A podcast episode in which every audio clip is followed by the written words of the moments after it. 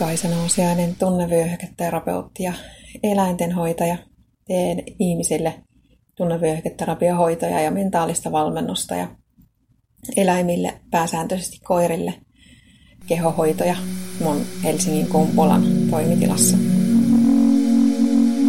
Luin juuri lehdestä, että sairaanhoitajakoulutuksen aloituspaikkoja lisätään vuodesta 2020 alkaen ja mietin, että joskus tuntuu, että päättäjillä on vähän homma hukassa, koska mulle hoitotyöntekijänä on ihan selkeä asia, että mitä pitäisi tehdä tilanteen parantamiseksi ja se, mitä pitäisi tehdä, ei ole koulutuspaikkojen lisääminen, koska ei niitä nykyisiäkään koulutuspaikkoja tällä hetkellä siis aloitus, olevia aloituspaikkoja pystytä täyttämään täyspäisillä ihmisillä.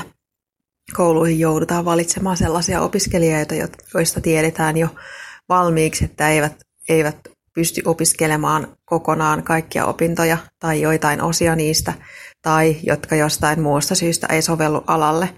Mutta koska on pakko valita joku, niin valitaan sitten sellaisiakin, jotka ei olisi niin sopivia siihen koulutukseen. Ja toinen, mikä hoitajien koulutukseen ja ylipäätään koulutukseen liittyy, on se, että kaikki mahdolliset, jotka on tullut valituksi, pyritään luonnollisesti saamaan valmistumaan, koska koulu saa niistä opiskelijoista rahat vasta siinä vaiheessa, kun on saanut valmistumispaperin käteensä.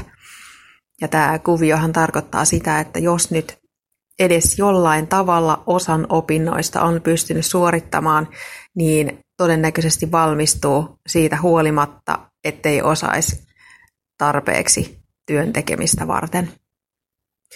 Ja tämä taas, kun tämä juttu ei lupaa kovin hyvää hoitoalan tulevaisuudelle, jos töihin tulee ihmisiä, jotka ei ole kiinnostuneita alasta, jotka, joilla on silti tutkinto siitä ja joilla ei kiinnostuksen lisäksi ole myöskään osaamista eikä tietopohjaa.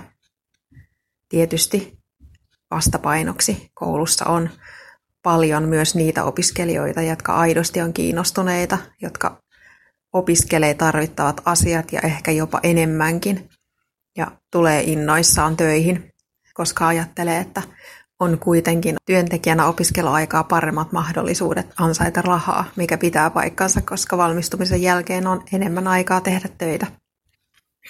Ja uskoisin, että moni hoitoalan opiskelija myös haluaa haastaa itseään tekemällä töitä ja opiskelemalla siinä ohella jotain joko työhön liittyvää tai sitten jotain syventäviä asioita.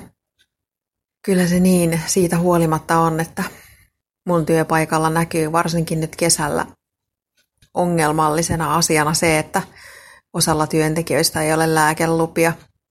Tarkoittaa sitä, että niillä, joilla on lääkeluvat, on enemmän töitä, koska nämä niin sanotut, sanotut luvattomat työntekijät ei voi käydä suurimman osan hoidettavista luona, koska siellä on jotain lääkehoidollista tehtävää.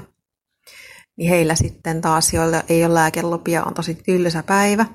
Ja sitten taas niillä jo, ihmisillä, joilla on lääkeluvat, niin on liikaa töitä. Ja se pitäisi olla paremmin tasapainossa se homma. Kyllä se on niin, että se millä hoitoalan tilannetta voitaisiin parantaa on palkkojen nostaminen ensisijassa ja toinen asia työolojen kohentaminen. Ja siihen on monta keinoa, joista yksi tärkeä on myös se, että ihmiset asennoituisi eri tavalla siihen työhön, koska ei vastuu työhyvinvoinnista ole pelkästään esimiehillä ja johdolla, vaan kyllä se on ihan jokaisella. Kiitos kun kuuntelit. Toivottavasti sait tästä oivalluksia.